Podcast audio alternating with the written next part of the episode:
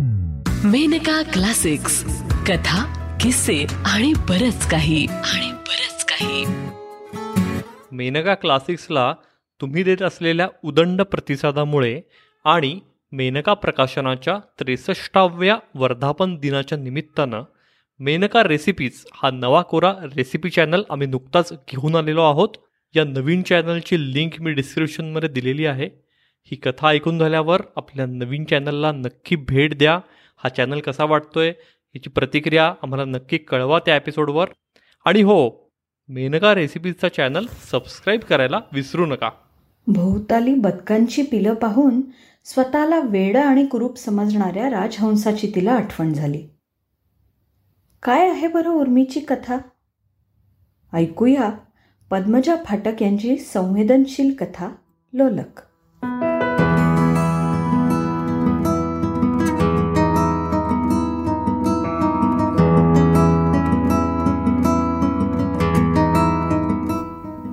कथा लोलक. लेखिका सौ पद्मजा फाटक. वाचन सौ मेघा जोशी. मान खाली घालून मंद पावलं टाकीत उर्मी आपल्या बंगलीच्या फाटकापाशी आली. आणि तीच रेंगाळती पावलं आतल्या वाळूच्या पट्ट्यावर उमटवीत तिनं आपल्या सिटिंग रूममध्ये प्रवेश केला. श्री टूरवर अन मुलं ट्रीपला गेल्याची संधी साधून उर्मिलाला सोबत करण्याच्या मिशाने आलेल्या ताईची अजून स्वयंपाकघरातच खुडखुड चालू होती. आज ताईने दोघींना आवडणारा पापड खिचडीचा सुटसुटीत बेत केला असणार. उर्मीच्या मनात आलं. खरं म्हणजे तिला मदत करायला हवी. निदान रखमाला हाताशी घेऊन हॉलची सफाई तरी सुरू करायला हवी होती. आज दिवसभर घर आवरायचं रात्रीच त्या दोघींचं ठरलं होतं. पण उर्मीचा नेहमीचा तुथडी भरून वाहणारा उत्साह आज गोठला होता. मन कोमेजलं होतं. खरं म्हणजे कॉलेजच्या माजी विद्यार्थी संमेलनात मैत्रिणींशी तासभर गप्पा मारल्यावर उर्मी हास्य लहरींवर तरंगत पाकोळीसारखी भिरभिरतच घरी परतायला हवी होती. एरवी एखाद्या शाळकरी पोरीसारखे ताईचे हात धरून तिला तिनं सारी हकीकत सांगितली असती. पण आज पिळून टाकलेल्या लिंबाच्या फोडीसारखी तिची अवस्था झाली होती. सकाळी उर्मी केवढ्या उत्साहाने गेली होती कॉलेजला. गेले कित्येक दिवस तिने या सुवर्ण दिनाची वाट पाहिली होती. तिनं ठरवलं होतं कॉलेजच्या सोनेरी आठवणीत चघळत पुन्हा एकदा ती जवळीक गुंफायची आणि खमंग गप्पात ही सकाळ खडी साखरेच्या खड्यासारखी विरघळवून टाकायची. शेवटी आज तो दिवस उगवला होता. आणि त्यानं कधी नव्हे ते उर्मीला अंतर्मुख बनवलं होतं. तिथे गेल्यावर तिला जाणवलं. आपापल्या आंबाडे चाचपत आवाजाला नाटकी वळणं देणाऱ्या अवघडलेल्या मनाच्या या बायका तिच्या मैत्रिणी नव्हत्याच. पूर्वीसारखं कोणी हसत खिदळत नव्हतं.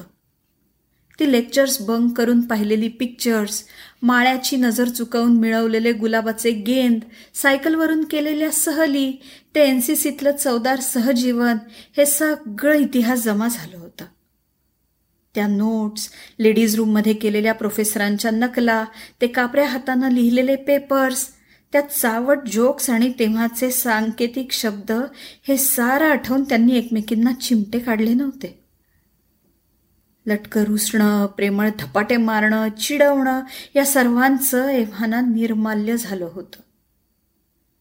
खंडाळ्याच्या निसर्गरम्य घाटाला धाड धाड मागे टाकून वडगाव तळेगाव सारखी वृक्ष गावं जवळ करीत पुण्याला जाणाऱ्या गाडीसारखी त्यांनी ती स्वप्नवत हिरवळ मागे टाकली होती.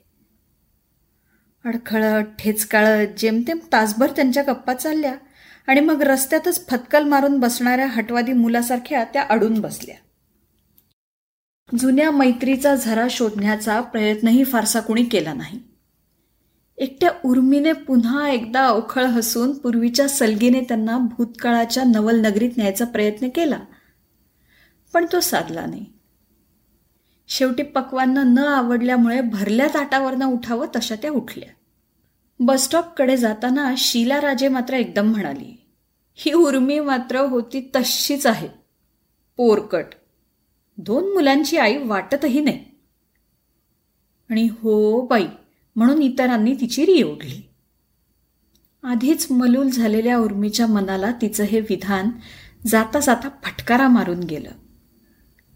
तिच्या नकळत तिला मंद पावलानं घरी आणून हॉलमध्येच उदासवणं बसवून गेलं. पोरकट! घरी येईपर्यंत शिलाचा हा शेरा तिला चपलेतल्या खिळ्यासारखा बोचत राहिला होता. पण हा आहेर तसा नवा नव्हता. हे विशेषण तिला पदोपदी बऱ्याच लोकांनी लावलं होतं. कधी उघड उघड तर कधी अडून उर्मीची वृत्तीच मुळी वाट फुटेल तिकडे खळाळत धाव घेणाऱ्या झऱ्यासारखी अवखळ. अजूनही दुपारी तिची सहा वर्षांची सुचरिता चूल बोळकी घेऊन खेळू लागली की नकळत उर्मी हातातलं मासिक टाकून पदर खोचून म्हणायची चल सुचे तुला घर लावून देते. आणि मग पत्र्याच्या डब्यात पुठ्ठ्याचे खण करून त्यात तो चिमुकला संसार मांडताना बाहुलीच्या लग्नासाठी गुळाचे गुंजे ओढाले लाडू व आहेरासाठी रंगीबेरंगी चिंध्यांचे सुबक खण करताना ती सुचरितेसारखी खेळात रंगून जायची. अशा वेळी अचानक कुणी आलं की उर्मीची धांदल व्हायची. पटकन उठून पातळ झटकीत ती सर्वासारव करायची. ही एकटी खेळेल तेव्हा ना वया? मग पाहुण्यांपैकी कुणी जवळचं असलं की ते हटकून गडगडायचं. कमाल आहे हो उर्मी तुझी. सुचीशी खेळताना ती जशी आईपण विसरायची तसंच निनादच्या बाबतीत देखील. संक्रांतीला निनाद मित्रांसोबत पतंग उडवायला गेला की तिचाही उत्साह उफाळून यायचा. आकाशचित्र विचित्र डौलदार पतंगांनी नुसतं फुललेलं असायचं. आराम खुर्चीवर पेपर पडलेला श्री पोक्तपणे मुलांना हकारे देत असायचा. वाकू नका रे. पडाल.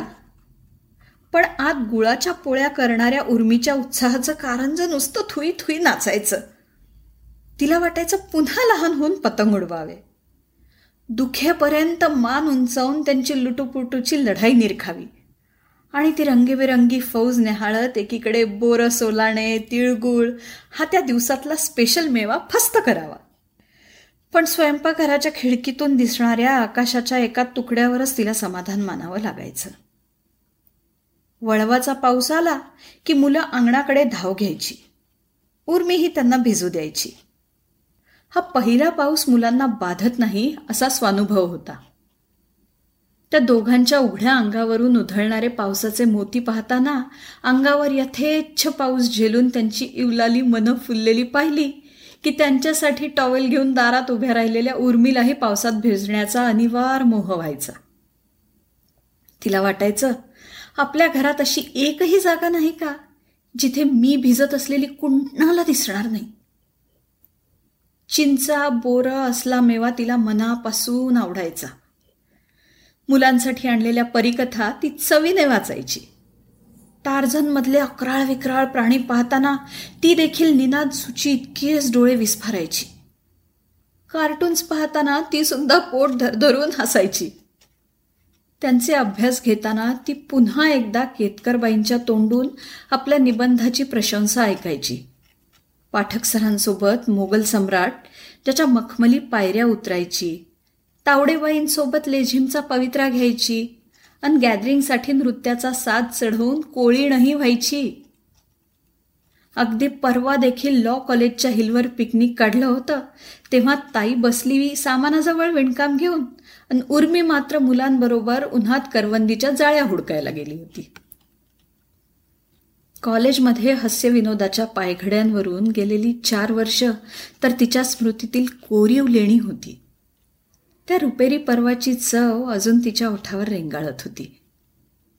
त्यावेळेचे प्रोफेसर्स मैत्रिणी गॅदरिंग्स बॅडमिंटनचे सामने हे सगळं आठवण्यात ती रंगवून जायची. त्यावेळेचे फोटो पाहिले की तिला अजूनही हसू फुटायचं. पण हे सर्व इतर लोकांपेक्षा वेगळं आहे याची जाणीव तिला वेळोवेळी झाली होती. करून देण्यात आली होती. कॉलेजमध्ये असताना अल्लड राहिल्याबद्दल आईने तिला टोकलं नाही असा एक दिवस जात नसे. रिकामपण असलं की आसपासच्या पोरीसोरींचा हा घोळका जमावून ती त्यांना नाचगाणी शिकवत बसे. तिची लग्न झालेली ताई माहेरपणाला आली की बिछाने घालताना उर्मीला हुरूप येईल. हां चल ताई धबाधबी खेळूया. लग्नाआधी किती वेळा त्या उशांची धबाधबी खेळत. खरं म्हणजे आता दीड वर्षात ती काय म्हातारी झाली होती का? पण ताई लगेच एवढाले डोळे करून म्हणायची उर्मे लहान का ग आहेस तू आता? चल एवढा कांदा चिर बघू. तीच गोष्ट सासरी आल्यावरही. तिचं सासर माहेर दोन्ही पुण्यातीलच. आपटे रोडवरच्या तिच्या सासऱ्यांच्या आलिशान मंदार बंगल्याने उर्मीच्या रसिक वृत्तीला भुरळ घातली. बागेत हिंडण्यात झोके घेण्यात आणि निरनिराळ्या खिडक्यातून फ्रेम केलेले बाहेरचे मनोहरी देखावे पाहण्यातच ती दिवस घालवी. लग्नानंतरच्या पहिल्या मंगळागौरीला पूजेसाठी आलेल्या आपल्या मैत्रिणीला निरोप द्यायला ती फाटकापाशी कितीतरी वेळ उभी होती. बोलण्याच्या नादात नकळत फाटकाच्या दाराचा एक नाजूकसा झोका बसला आणि त्याला लावलेल्या चिमुकल्या घंटांचा असा काही मंजूळ नादू म्हटला की उर्मी एकदम खुश झाली.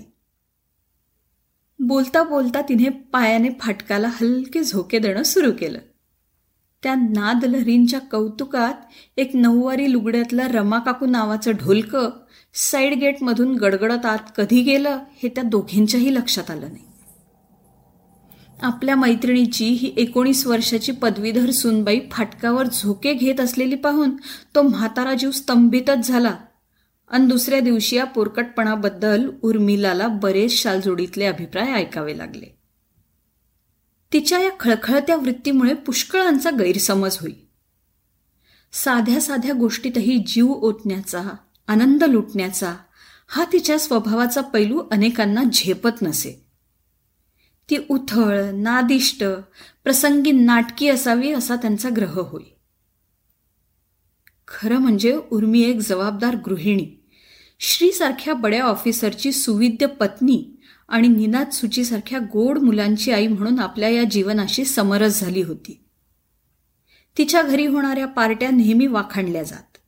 श्रीसोबत अद्ययावत पोशाखात क्लबमध्ये जाऊन ती सफाईने ब्रिज बॅडमिंटन असे हे खेळही खेळे आणि दोन वर्षापूर्वी निनाद सिरियस झाला तेव्हा सतत सात दिवस रक्ताचं पाणी करून तिनेच त्याला परत मिळवला नव्हता का?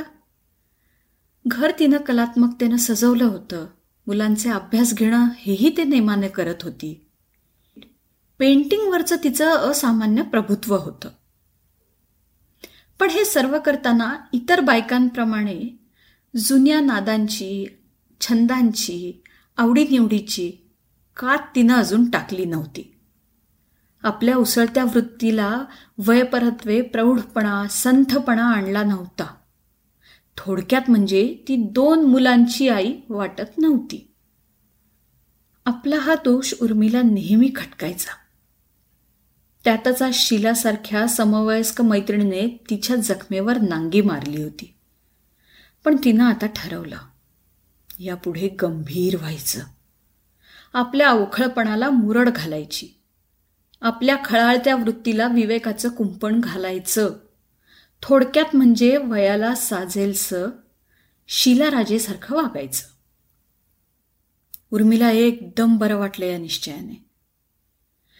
मनातली खळबळ शांत झाल्यावर तिनं उत्साहानं हॉल आवरायला घेतला. आधी पंखा काढून तिनं तो स्पिरिटनं पुसला आणि मग त्याच्या खालची लाकडी पेटी उघडली.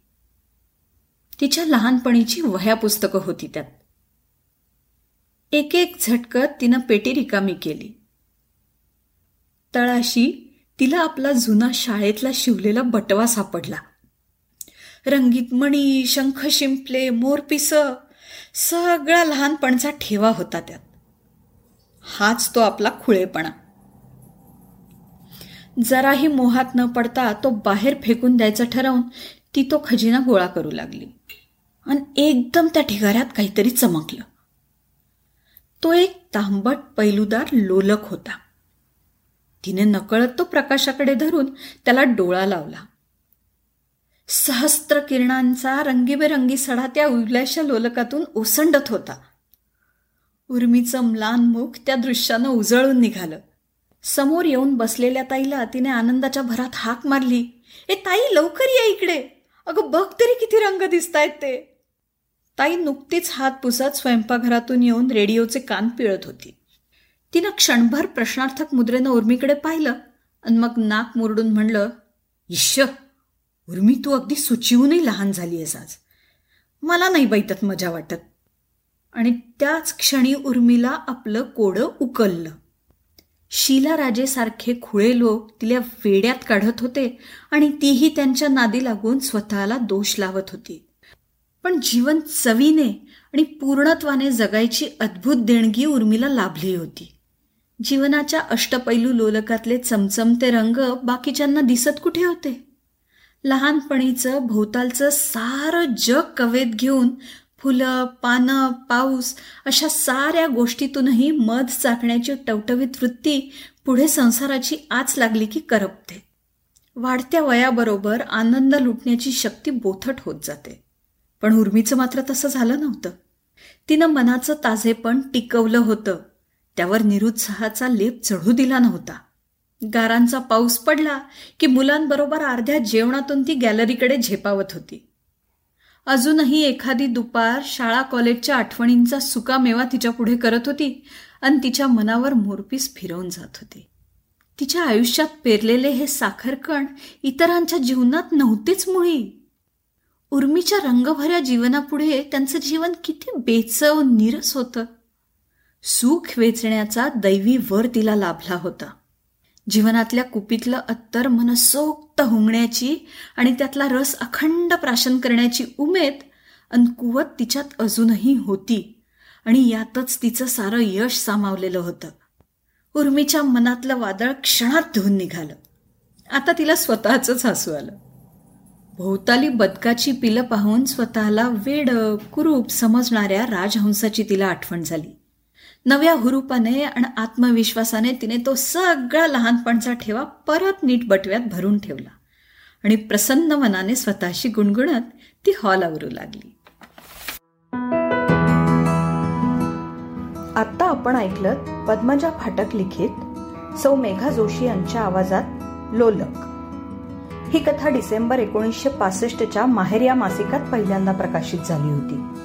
ही मेनका प्रकाशनची दोन हजार तेवीसची प्रस्तुती आहे.